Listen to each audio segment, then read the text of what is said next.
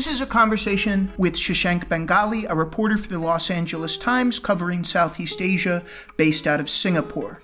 My discussion with Shashank concerns how Singapore has, along with countries like Taiwan, South Korea, and China, managed to have one of the most effective responses to the COVID 19 pandemic.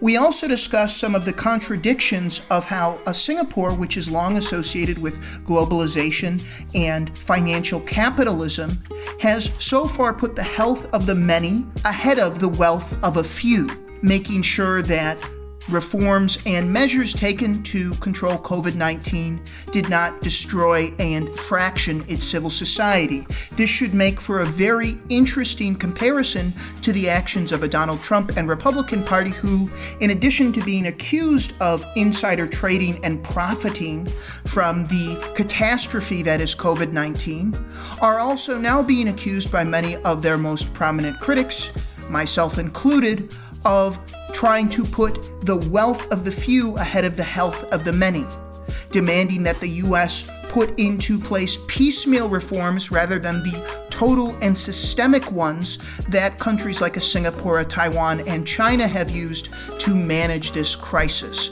It's a very interesting conversation about this pandemic, capitalism, and reflecting on the modes of governance that have worked best in managing this crisis.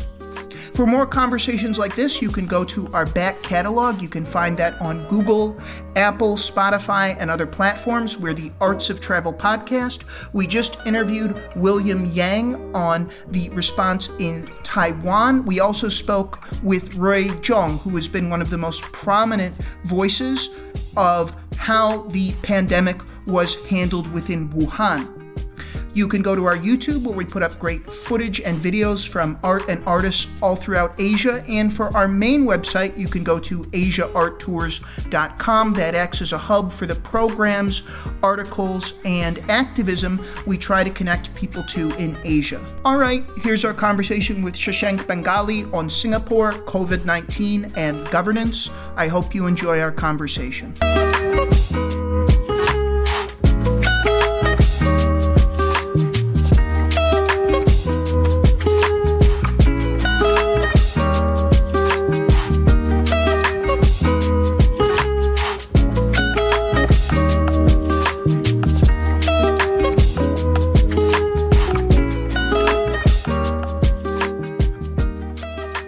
Shashank Bengali. I'm a Southeast Asia correspondent for the Los Angeles Times based in Singapore. Um, and I cover uh, the Southeast Asian region, basically uh, stretching from India to the Philippines. So, uh, for us as a company that straddles the line between sort of uh, media and travel, Singapore has, has long fascinated us. Um, it's long acted as a hub for global commerce. Uh, it's long projected itself outward as a model of sort of uh, cosmopolitanism uh, for other regions to emulate. And so its handling of the COVID 19 crisis in conjunction with other successful models in the region, um, uh, Taiwan, Korea, and China all come to mind, has been very interesting to watch. So for um, listeners who are unfamiliar with Singapore, could you um, give us a rough outline of governmental measures that have put into place, and then how Singaporeans have sort of compared their government uh, and and would rate the response themselves if you did man on the street reporting with a few Singaporeans? Sure. Well, I think uh, Matt, the first thing to note is that you know, unlike uh, you know a lot of countries where your listeners might be uh, hearing this podcast, uh, Singapore is not locked down uh, by any stretch. Um, businesses, uh, restaurants, bars, cafes have all been functioning more or less as normally uh, throughout this entire outbreak. Uh, this is, you know, somewhat remarkable given that Singapore in the early weeks of the outbreak had among the highest numbers of uh, COVID-19 uh, infections outside of China. Um, what the government did, though, uh, pretty early on, and this is building on the um, experience that, that Singapore and other countries in the region had during the SARS outbreak of 20, uh, 2002 and 3, uh, where they uh, did suffer dozens of deaths and, and were generally seen as kind of a bit off balance. Um, Singapore has invested tremendously uh, both in its medical infrastructure um, and in its pandemic uh, response. So, um, very early on, Singapore uh, began checking uh, temperatures and screening travelers arriving from uh, various hotspots in the world. This is going back to, to you know early to mid February, um, and immediately uh, uh, stopped flights from from Wuhan, from Hubei province. Eventually stopped all flights from China. Um, but it took a while uh, for the, the cases to come down in Singapore um, because initially there were just so much uh, travel from China to to the city state. Um, the other thing Singapore has done quite effectively um, is contact tracing. I think it's probably been their biggest success uh, with the help of uh, the Singapore police who have been mobilized on this.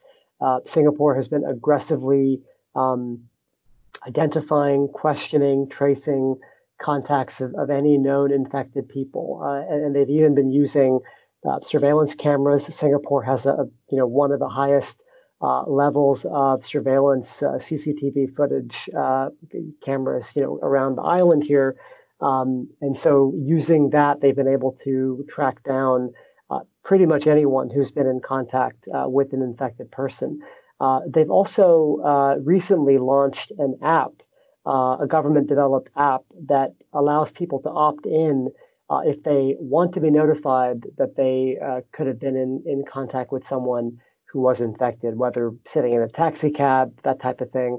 Uh, people can now opt in, put themselves into the system, um, and they basically, you know, using all these different tools, they've really widened the net uh, in a way that's pretty remarkable. It's a bit of a different strategy than uh, the kind of you know rampant testing that Korea uh, did, um, or the really really high tech.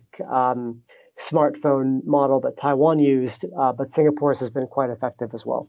And for um, the the man on the street aspect, where if, if I went to uh, the Raffles and sat with the biggest of bankers, or if I went to uh, just get uh, a humble bowl of, of laksa, what would be the sort of pan societal response at the moment uh, for how people have felt Singapore's government has responded, particularly in comparison to uh, other countries that Singapore might look out to in comparison or measure themselves against? I, I, generally sense that people are, are pretty satisfied. Um, you know, this is a country where, as you know, uh, you know, sort of nation building and, and nation preservation are, are national obsessions, and, and people are, um, you know, they, they are used to uh, giving up a bit of personal freedom, whether it's uh, freedom of speech, freedom of the press, uh, the ability to have totally free and fair elections people have given up some of those, uh, you know, kind of democratic ideals that, that we in the West might hold up um, in exchange for uh, tremendous efficiency, um, extreme competence in the bureaucracy uh, here in Singapore. And so I think people, when a crisis like this comes about, this is what they feel like their ministers and their civil servants get paid for. So we saw one brief hiccup um, early in the going of this crisis, which was early February, when the Singapore government raised the um, multicolored alert system that they have uh, called DORSCON, which is an acronym. I couldn't tell you what it stood for, but basically, this is the kind of pandemic response, or the outbreak response um, system. They raised it by one level to orange, which is uh, you know one level below the maximum.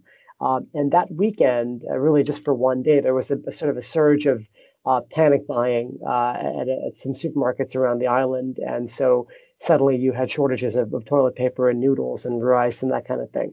And the very next day, that was the first time I got the sense that, you know, could this get out of hand or, or are people going to, to sort of get through this without too much, you know, difficulty? And that very weekend, the Prime Minister, uh, Lee Hsien Loong, gave a um, very measured, uh, very well regarded speech in which he uh, laid out the, the issue, laid out the challenges, and urged Singaporeans you know, not to hoard, uh, he assured Singaporeans that there were plenty, the supply chains were uh, functioning, there were plenty of goods available. Um, and right away, within hours, you saw the lines uh, die down at, at, the markets and, and things kind of got back to normal fairly quickly. So there was that one hiccup, but I think in general, people feel the government messaging has been uh, very strong. Um, the measures have been uh, have been quite uh, you know less severe than in other countries, and yet um, Singapore has managed to keep uh, the outbreak from getting out of control. I'd like to focus in on three aspects of supply chains and, and separate them by uh, separate questions. So the first would be in commodities. I think for Americans, we are the uber consumers. we, we love our stuff and we love it fast. When we look at Singapore, where it has had to rely on uh, supply chains, sort of interregional and global supply chains, uh, what does it say for maybe American listeners or other listeners who are maybe panicking because they don't really understand how these global supply chains of commodities work? What does the fact that Singapore, a, a relatively tiny city state, uh, had its PM uh, say that we don't need to worry about the supply of commodities? And should this give comfort, uh, or can it give comfort to a more global audience who's unsure of how some of these processes work? Well, I think Singapore, you know, is so acutely aware of its size and the fact that you know very little is produced in Singapore. It's such a heavily urbanized environment. All the fruits and vegetables come in from you know, whether it's Malaysia or Thailand or Australia or farther afield. Um, you know all the other consumer goods. Many of it uh, comes in from China, and, you know we don't really have you know, in the U.S., you're used to in some cities, you know, uh, same day delivery on Amazon. There's really not much like that in Singapore. There are, you know, limited things that can come to you the same day. Most of what you order, if it's, um, uh, you know, diapers or or other kind of household goods, um, you know, you don't always get it the same day. You often have to to wait a day or two. Um, people are kind of less accustomed to the instant gratification that we are in the U.S. Um, what we have seen um, is that there have been some delays in that type of uh, delivery. You know, my my family at the moment we're trying to get a delivery of groceries uh, for the weekend and and are having trouble finding a slot uh, on Redmart, which is the big uh, sort of grocery online grocery provider. Um, but I've not heard too much grumbling about that. I mean, the, the it seems like uh, for the most part, you know, Singapore part of its national uh, security strategy is to ensure supply chains in the region, whether it's from Malaysia or elsewhere. Um, and those links have remained open. Um, and with the brief exception of, of you know when Malaysia announced a lockdown last week, and you suddenly saw this flood of workers um, who suddenly thought they wouldn't be able to come into Singapore for work from Malaysia. Uh, that was quickly clarified to say yes, they would be able to under certain circumstances.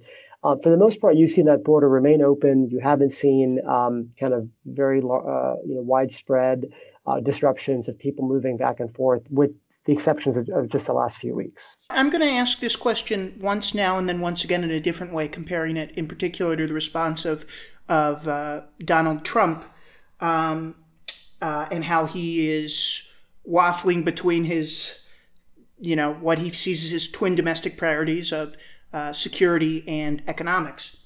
But uh, Singapore, uh, I really came to be fascinated with the nation through the work of scholarship uh, from Aihwa Ong, who looks at a lot of things like migrant labor, uh, low levels of labor, and how Singapore we we might associate it with global high finance, but it's also heavily involved in these sort of uh, very low wage uh, supply chains, domestic labor, domestic maids, and so on.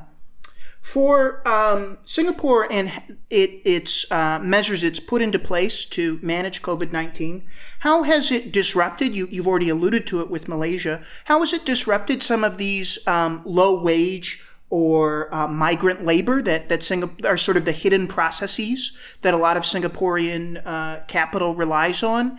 And what has been the response of uh, citizens as to how Singapore has met their needs uh, in this time? Has it looked out for both the banker and also maybe the domestic maid from the Philippines who's there on a specialized visa? Well, I think this is a really good point because I, I you know, I think as you say, the perception of Singapore is is this high flying uh, capital, but but to make the city run, there's this you know army of of uh, you know low paid, uh, mostly migrant, really vast majority migrant labor, as you say, um, from the Philippines, Bangladesh, Indonesia, Myanmar, all around the region. Um, when the government began implementing travel restrictions, you know, th- those laborers typically come in, you know, for months uh, at a time or, or, even years in some cases.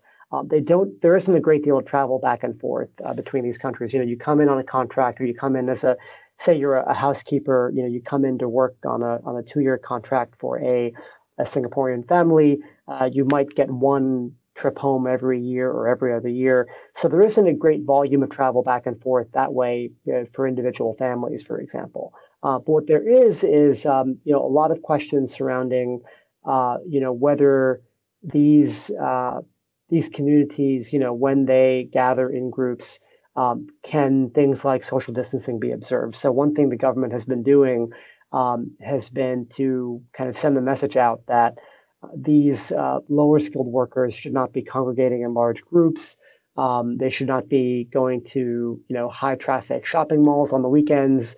Um, they should not be, um, you know, sharing food and this kind of a thing. They should be observing, you know, uh, the sort of uh, social hygiene and things like that that have become now commonplace uh, as we battle the virus in different countries.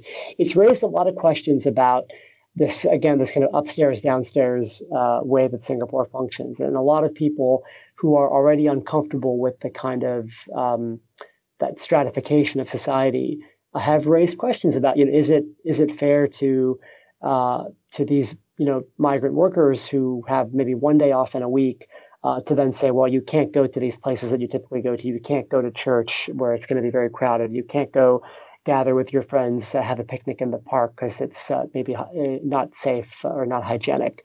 Um, you know, can these people be forced to basically stay in their homes where they where they you know work for for Singaporean or expat families? Um, and every, you know, there's not been a, a, rule or a law about that, but the government's been quite, um, you know, quite active in promoting that message that you know employers ought to be mindful of this and be talking to their um, to their household staff or, or, or you know their their their maids and, and nannies and this kind of thing. So it has made people quite uncomfortable. Um, those who aren't really familiar with the way the island works. Um, but I think the government sees this as an important uh, way to both kind of keep uh, things functioning uh, for for the the people that they the high finance folks and the the uh, the labor the talent pool that comes from around the world to work here to make sure their lives aren't too disrupted, but also ensure that this population of workers who make the island run um, is not going to um, you know get infected themselves.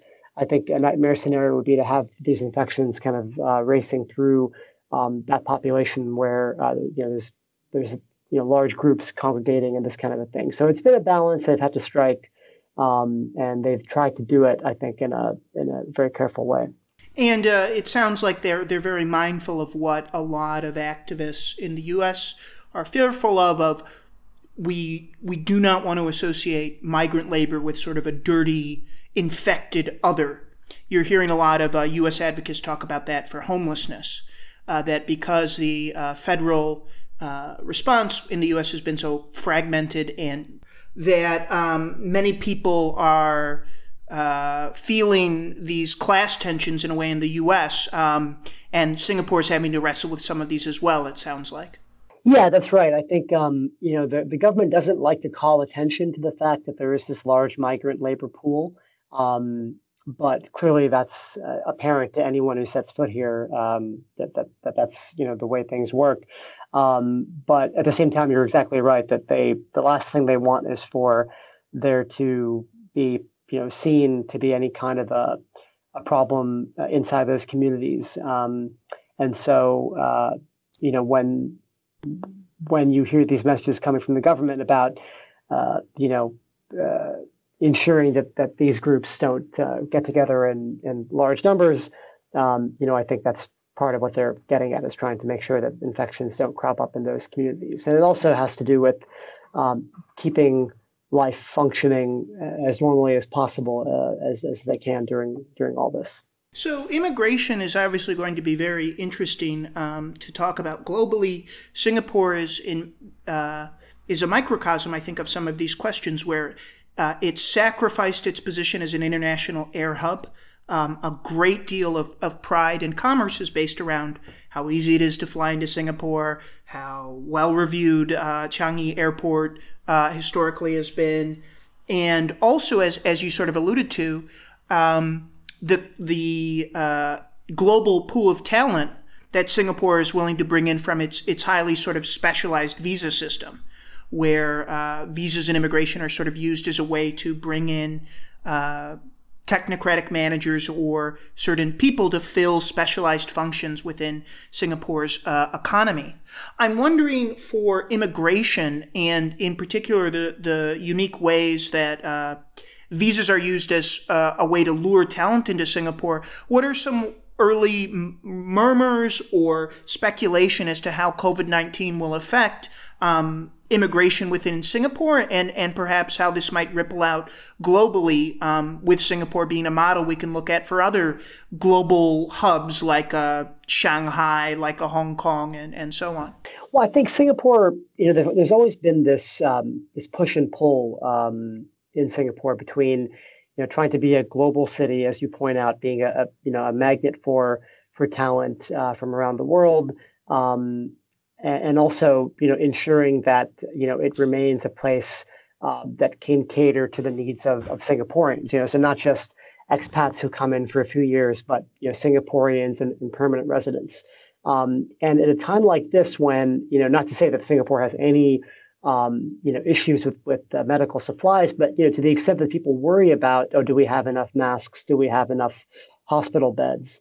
Um, there is you know always that question in the back of people's minds about you know we have this large uh, you know one one quarter or one third of, of the professional workforce is is foreign in Singapore. Um, and so do we uh, you know what priority to what priority do Singaporean passport holders get compared to you know foreigners who are you know taxpayers and working here on proper visas and all that and and contributing to uh, Singapore's international reputation and of course to its GDP, but at the same time, they're not fully Singaporean, uh, as, as, some might uh, argue. So those resource nationalism questions do crop up. It's not something you hear often discussed publicly, but you get enough Singaporeans talking about it, it, it does kind of uh, bubble there below the surface when you have a, a, a health crisis. Um, you know, that's part of the reason why um, the government has been so careful to ensure uh, adequate stockpiles of the, these sorts of things so that there isn't um, the kind of uh, you know scapegoating of, of, foreigners or of expats that you might see elsewhere. Um, you know, going forward, I think it's a good question. I think um, you know so far Singapore has managed this quite well.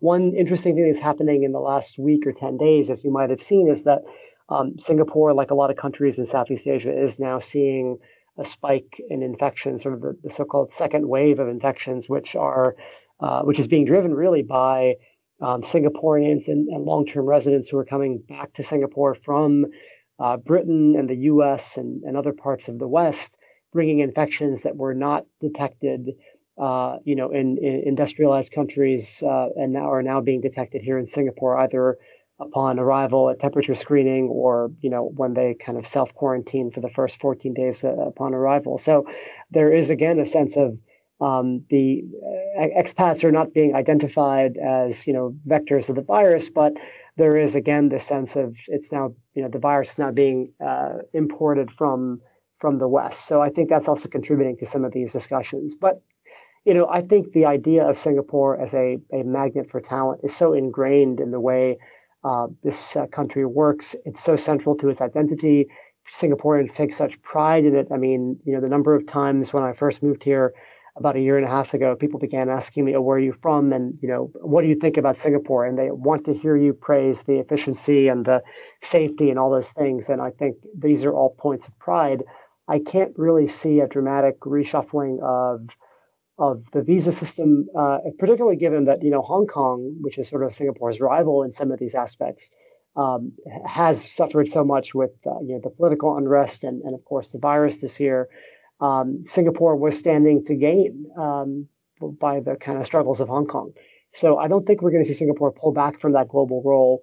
Uh, but I do think some of these questions about, uh, you know, who are the resources for, uh, do become a bit more, uh, you know, accentuated when you have a crisis like this. And uh, I, I uh, am reliving a lot of trauma from when I lived in Shanghai in my high flying days of luxury travel.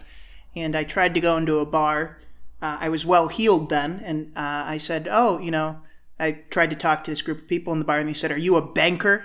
And I said, "No," and they said, "Well, we don't want to talk to you then." And it's very interesting for me. I bring up that sort of uh, that uh, non sequitur because Singapore uh, and Hong Kong, uh, predominantly Shanghai, less so, I think, but also it's very interesting that they bring in these pools of technocrats who have long been associated with political projects that I think we could associate with sort of Thatcherism, uh, neoliberal austerity, and privatization. It's so bizarre for me to see okay, we're going to bring in this global talent to a place like a Singapore or Hong Kong. And then we see neoliberal austerity having hollowed out uh, the state, so hollowed out healthcare systems or privatized them. That there's this really strange tension of Singapore has world class healthcare.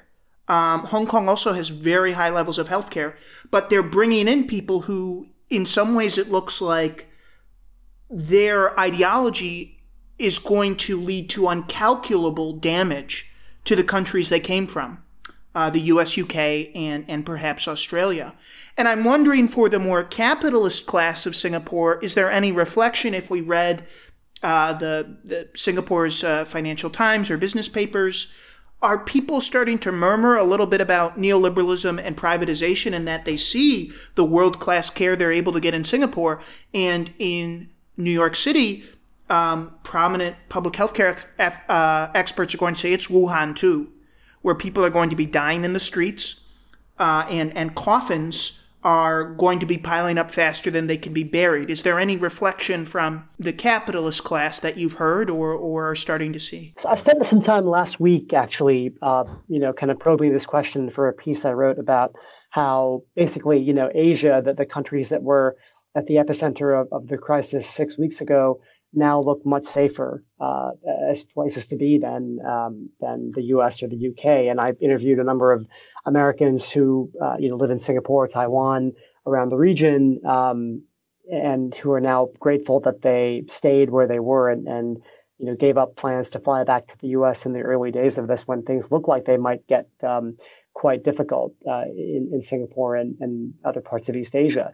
Um, and I spoke to a number of Singaporean, you know, uh, politicians, uh, diplomats, uh, you know, commentators. And the sense I got, you know, I, I was really thinking as, and I'm, I'm an American, I was thinking, looking at the kind of shambolic response of my own country from here, that gosh, it just must look like America can't get its act together. And as you say, the the bodies could be piling up in the streets of our major cities. Um, I was struck by um, the response from many Singaporeans. While while they are, I think they still are a bit baffled by the fact that the U.S. can't get its act together uh, and just now is able to pass a stimulus uh, uh, bill and is just now beginning to get organized on social distancing. Um, there remains a tremendous faith in uh, the American uh, private sector and in the American citizen. So a number of people told me, look, your government, you know, you're, you've got a federal system. Uh, you know, one hand doesn't know what the other hand is doing often. You've got different states enacting different policies. California is not Texas and all these kinds of things. It looks quite disjointed and patchwork.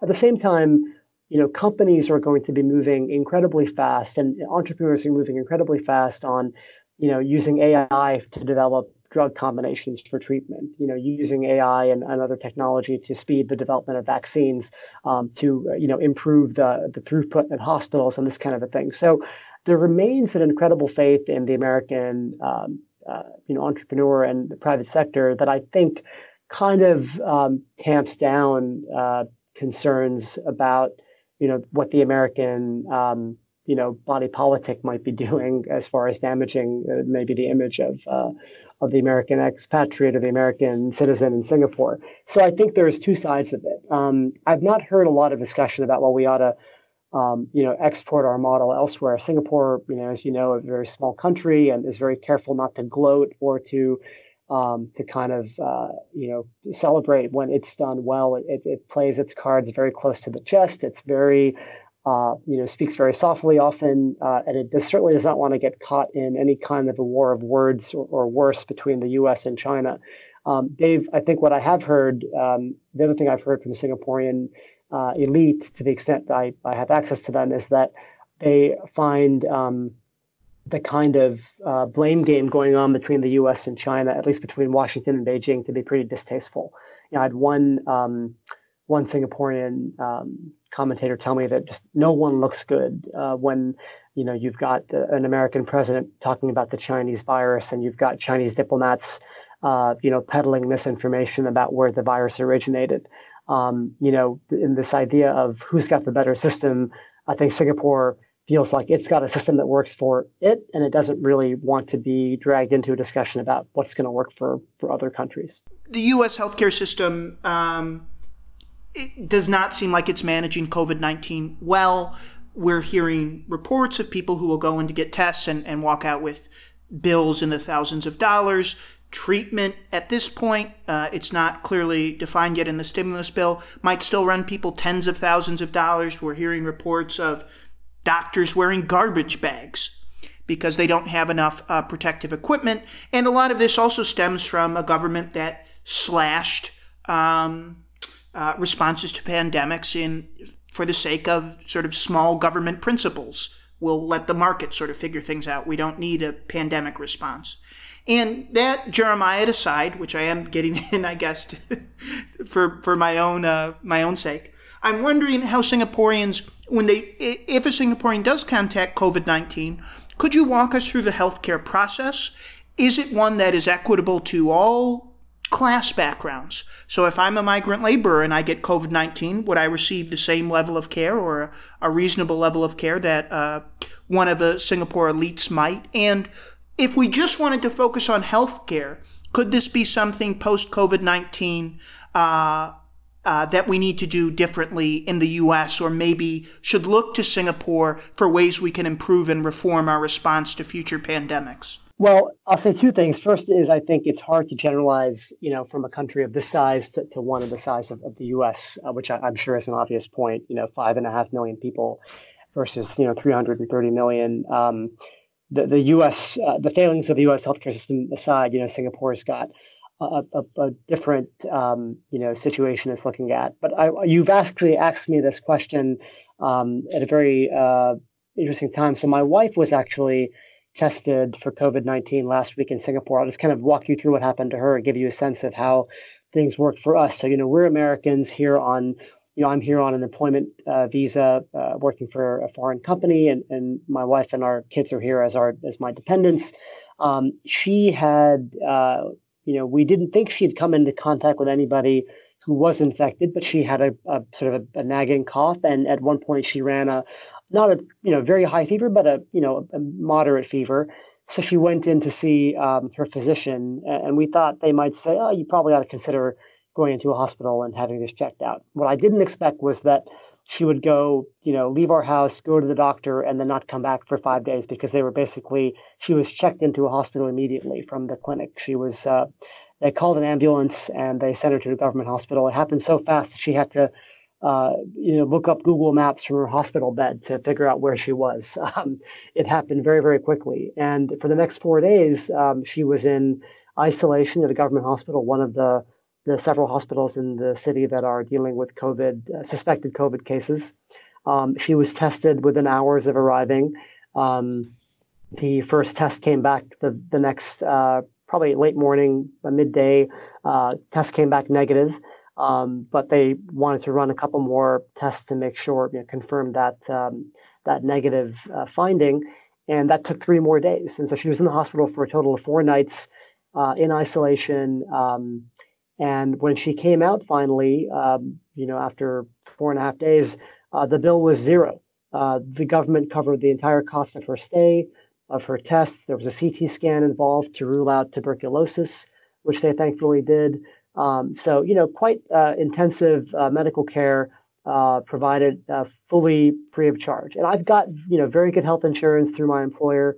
Um, we, we had spoken to our insurance company back in, in the US, and they were prepared to deal with the hospital and, and work out payment um, based on our plan.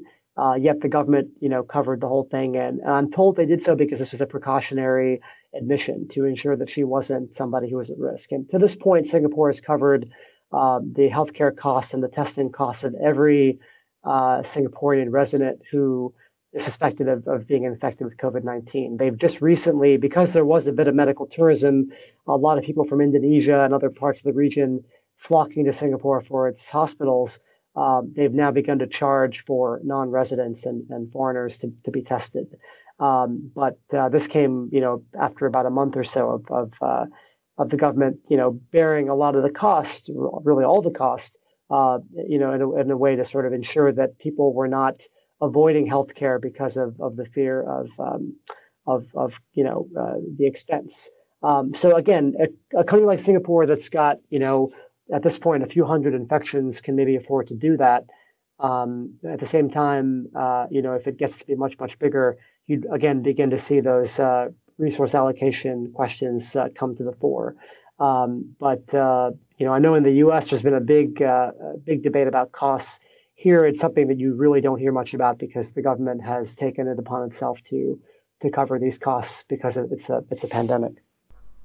And I, have asked this in every single uh, interview uh, since it happened because I think it's important to establish for Americans to reflect about um, uh, politics, our political model, and quite frankly, as you might be able to imagine, uh, for a pan Asian travel company, we're no fans of exceptionalism, uh, really for any nation. So in the US, uh, people know at this point there's uh, a sort of pending investigations into if several politicians sold stocks based on insider trading about the extent of the pandemic uh, having devastated effects on certain industries, uh, predominantly airline and hospitality, so hotels and travel. Has there been any scandal or any um, anything that would cause public rancor within Singapore, similar to what we've seen in the U.S. from uh, political figures who maybe have neglected their duties uh, for their benefit as private citizens? You know, there really hasn't. Remarkably, uh, there's been nothing like that that I've seen. Um, you know, we've actually had the opposite, where we've had um, you know government officials uh, helping to carry out um, or helping to enforce uh, stay-at-home directives. You know, you've had I've heard stories of ministers and government officials coming to people's houses and ensuring that the people are observing um, you know the rules, whether it's uh, you know uh, visitors or, or residents. There was a, a brief uh, kind of uh, uh, minor uh, media storm when one particular minister was recorded on tape discussing you know whether Singapore had enough masks, um, and he was you know seen to be quoted as, as perhaps questioning whether Singapore's stockpile was sufficient, and, and that became a big storm because of the mere kind of um, uh, uh, suggestion that the island wasn't prepared. So, no, I think um, as an American, it's been kind of remarkable to see um, uh, the government communicating with one voice. Uh, no uh, real reports about profiteering or anything like this. Um, so much of it is run through the government anyway. These are all public hospitals. The um, you know, as you may know, Singaporean public servants and, and government employees are paid tremendously well. You know, you have uh, ministers earning north of a million dollars uh, in annual salary um, in some cases. So uh, these are these people are well compensated, um, and there's this kind of you know zero tolerance for corruption. So I just you know uh, it's nothing like what what we've seen. Um, uh, in in the U.S. And, and probably other other countries in dealing with this. The worst thing about questioning American exceptionalism, you don't want to make all your interview questions about America. But I do have to ask one final one. And so, Trump recently, uh, President Trump was recently quoted as saying he does not want the cure to be worse than the disease. Um, uh, essentially hinting at a long term shutdown of economic activity uh, would be a worse consequence or one he's weighing um, in comparison to a greater loss of life that he is hinting at, other Republican lawmakers have hinted at. Um, they would be willing to sacrifice uh, a certain uh, percentage of citizens in order to save the economy or to, to mitigate economic damage. And it's been very interesting throughout Asia in multiple models. Uh, a Singapore that we typically associate with high finance and, and capital, uh, a Korea that has very strong liberal and conservative uh, elements, uh, like the U.S., a China that's mostly autocratic, along with uh, Hong Kong that's vacillating between various forms of governance, and finally, uh, I think relatively vibrant and healthy democracies, um, Korea as well, uh, in Taiwan and Japan. And I'm wondering if, if a Singaporean politician uh, floated uh, this line of logic of, of a President Trump, uh, if uh, the current leader of Singapore said, we have to make sure the cure isn't worse than the disease.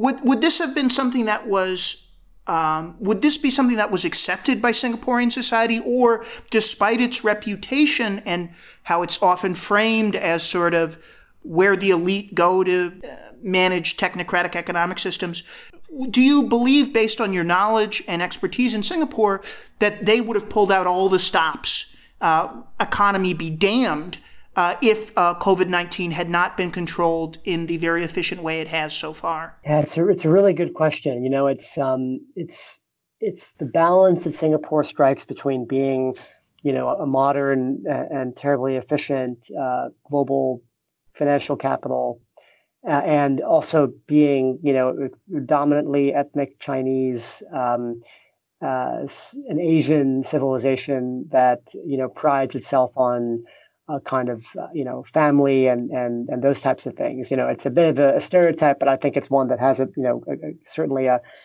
quite a strong kernel of truth, which is that um, you know Singapore. Um, you know, for all of its, uh, you know, kind of uh, vaunted uh, you know competence and and systems, um, it does not have a social safety net. You know, so um, elderly uh, Singaporeans uh, often work. You know, if, if, you've been to the island, you've seen you know elderly folks, uh, 70s, 80s, uh, sometimes pushing uh, trolleys at hawker centers, uh, cleaning up. You know, doing custodial work in in you know fancy condo buildings and this kind of thing. So it is um, a place where where you know elderly folks are are supposed to to earn their keep as well. There isn't um, a pension system. You know, families take take care of, of the elderly here. So the idea of sacrificing that generation, um, I don't think would be one that would be readily um, accepted by most people. At the same time, you know, it's a different mentality. It's like, like I said, it's not a place where people get put into old folks' homes um, or or get uh, you know um, social security. It's a place where uh, these are contributing members of society, I think, at a very um, kind of practical calculus, which Singapore is known for. Um, these people also work, and they would not want to lose a, a portion of their workforce, uh, sacrifice them either. Everyone is expected to contribute their their share here in Singapore. So um, I think when you're a small country, you know, 5.5, 5.7 million people, the idea of culling, you know, even even a small portion um, doesn't really fly when when everybody is contributing in, in some way. Thank you. That was a really helpful framing. Um, the last uh, maybe two questions here. Uh, the Trace Together app is very interesting, and it's been covered by another journalist in Singapore I respect, uh, Kirsten Han, formerly of New Naratif. She's written a column for the New York Times about POFMA, freedom of speech in Singapore, and some of these questions it's it's facing. I'm wondering for COVID 19, what surveillance measures could Singapore simply redirect to try to manage and mitigate this virus? What was newly built or newly uh, put into place specific for COVID 19? And what might a critic like a, a Kirsten Han uh, and others who've raised issues about POFMA uh, and freedom of speech in the past worry about will remain once the COVID 19 crisis passes? Well, this is another a great question for the future to see, you know, what uh, what actually, you know, we call it the, uh, scope creep, as one term I've used, uh, I heard used, which is that these tools that governments are using, um, you know, could could just be redirected or extended.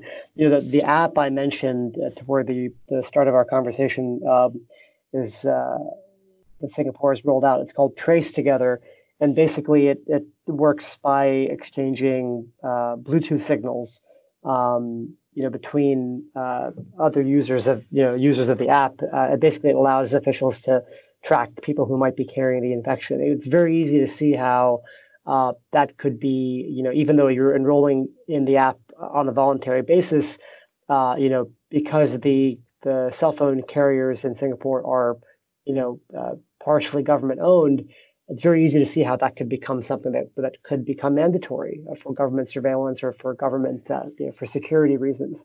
Um, so these tools are out there. It's really a question of how governments choose to use them and, and what people are willing to tolerate. You know, in Singapore, as I said, we've um, the residents here have uh, uh, you know made a deal where they've foregone uh, some level of personal freedom and and freedom of speech and things like this for you know and, and therefore gained a great deal of efficiency and and uh, high quality of life.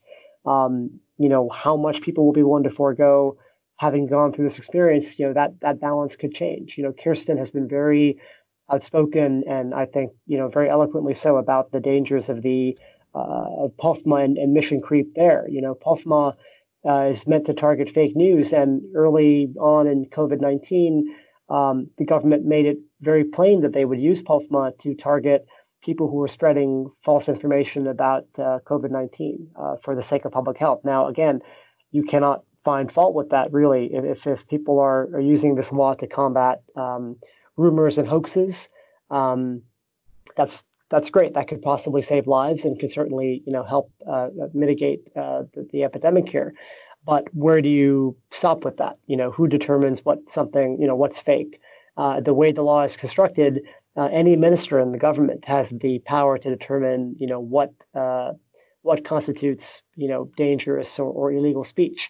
And so uh, you can easily see how that could be taken too far or, or, you know, misused in the wrong hands. So these are really important questions. I think we're seeing them crop up in other countries as well, from the UK to Israel to, to Korea. The, the levels of technology being brought to bear on this problem are are stunning. Um, they have saved lives. There's no question. Uh, but it's a, a really an important thing to look for as to how how much they become ingrained in the systems in these countries, and really depends on the vigilance of people like Kirsten, the vigilance of journalists and of civil society, to uh, keep asking questions and, and ensure that uh, you know privacy rights are not violated. So I'd like to conclude by um, focusing on something positive. Uh, in your most recent story, I believe your most recent story, you you talk about uh, a figure named Zhipeng Li who created uh, this website co.vid19.sg, which uh, Singapore has publicly available data, and he used this as a as a way for people to uh, clearly and quickly sort of see for themselves uh, the the scope of COVID 19, who it's affected, and so on within Singapore. Now, my understanding of this is it was a volunteer effort. In this conversation, you've sort of alluded to Singaporeans uh, as a society cooperating. What, what is the story of Zhipeng Li and him taking it upon himself to create this website uh, just to help his fellow Singaporeans feel more at ease? what does it say to you about how we, while we do obviously need our governments, we also can step up individually as citizens? And then for people who don't have maybe the programming acumen of a Zhipeng Li, what are the ordinary ways you've seen Singaporeans come together and help one another in this time of crisis? So Zhipeng Li, I mean, I, I wanted to write about him. My colleague and I, David Pearson, uh, we did the story together, and, and I wanted to write about him because I'd been to a couple of social events. Uh, we still have those here uh, to some degree, um, where uh, people had said, "Oh, have you seen the Singapore government app that's tracking the infections?" And um, I had to tell people because I had been following this app. This is not a government app. This is a, a private individual um, who runs a, a, coding school, who's a programmer. Um, who has taken the publicly available data that the Ministry of Health has been putting out every day and creating his own dashboard with um, you know charts tracking uh, you know length of hospital stay uh, of infections you know where people have been put in the hospital how the different infections are connected to one another. Um, pretty interesting uh, visualizations that um, other countries had not come up with either government or private. Um, and so it was just a, a cool example of uh, someone um, you know, trying to make things uh, more digestible, more understandable. One thing that was really interesting was this network of infections to see how, you know, case 51 connected to case 120 and this kind of a thing. Um, so, uh, he, you know, it's a volunteer effort. He gets no money out of it. He spends his own time doing it. He uh, got so much feedback uh, from around the world. He, he's thought about launching similar apps in, in other countries. Uh, unfortunately, no one's data is quite as thorough uh, as Singapore's data. So it's a bit tough to launch something of the same magnitude, the same kind of uh, level of detail uh, in the U.S. as it would be in Singapore. But um, anyway, what what what you said is right, which is that um, uh, you know this was a, a, kind of a citizens' effort to just make things a bit more understandable and clear. Um, and in Singapore, you know, there's not been a tremendous amount of sort of charity work or, or you know, kind of good Samaritan uh, work, in part because the government uh, already does so much of that. Uh, the government handed out masks, um, you know, uh, free of charge to families in the first couple of weeks of the, of the crisis. Um, you do see private companies um, handing out sanitizer and this kind of thing. Mostly, you just kind of see, uh, you know, one-off gestures. People um, you know, uh, uh, you know, offering you a, a, bit of hand sanitizer if you're at the Botanic Gardens, or uh, people observing social distancing and being sure not to stand too close to each other. Uh, people, uh, you know, as as I think those of us who spend time in Asia know, the etiquette when it comes to wearing face masks and and coughing and this kind of a thing is much more.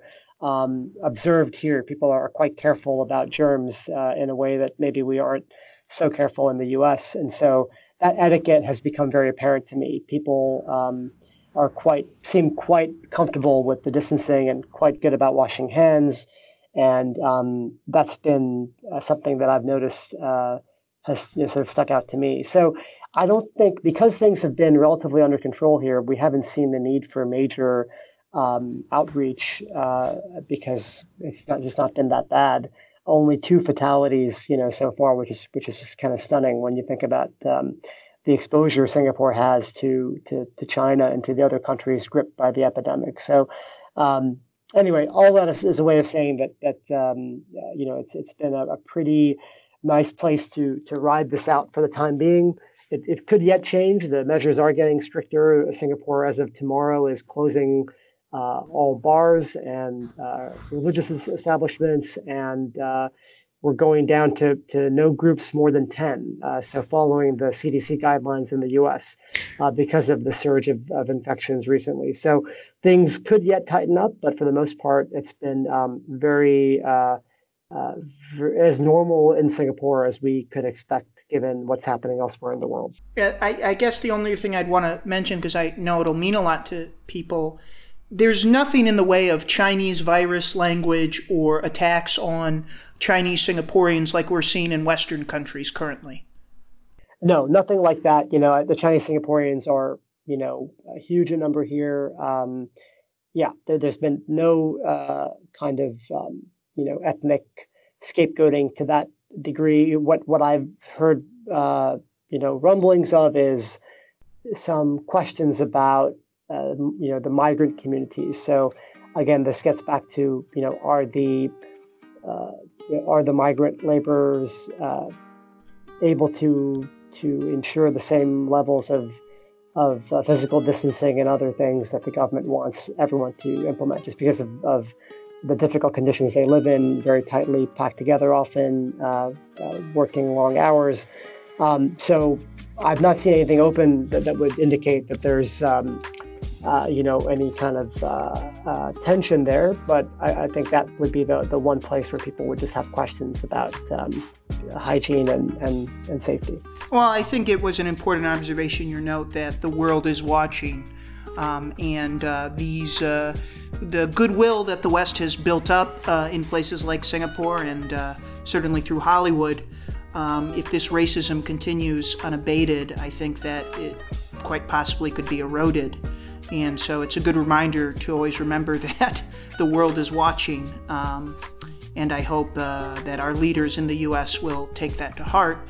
Shashank, um, if, do you have anything else you'd like to add? And uh, where can people find you if they want to follow your reporting on Singapore and Asia? Uh, so please visit uh, latimes.com. Uh, you can find my articles there and, and those of uh, my colleagues. You know, I think we're like every news organization. It seems like uh, we're you know, every everyone is a coronavirus reporter right now. Uh, mm-hmm. so we're all very very busy covering this pandemic from you know Southern California to, to East Asia. And I'm on Twitter at sbengali. So please get in touch if if you have any questions about Singapore or just want to know more about how we're, we're this story. But thank you very much for your time, Matt. It's been really great chatting with you.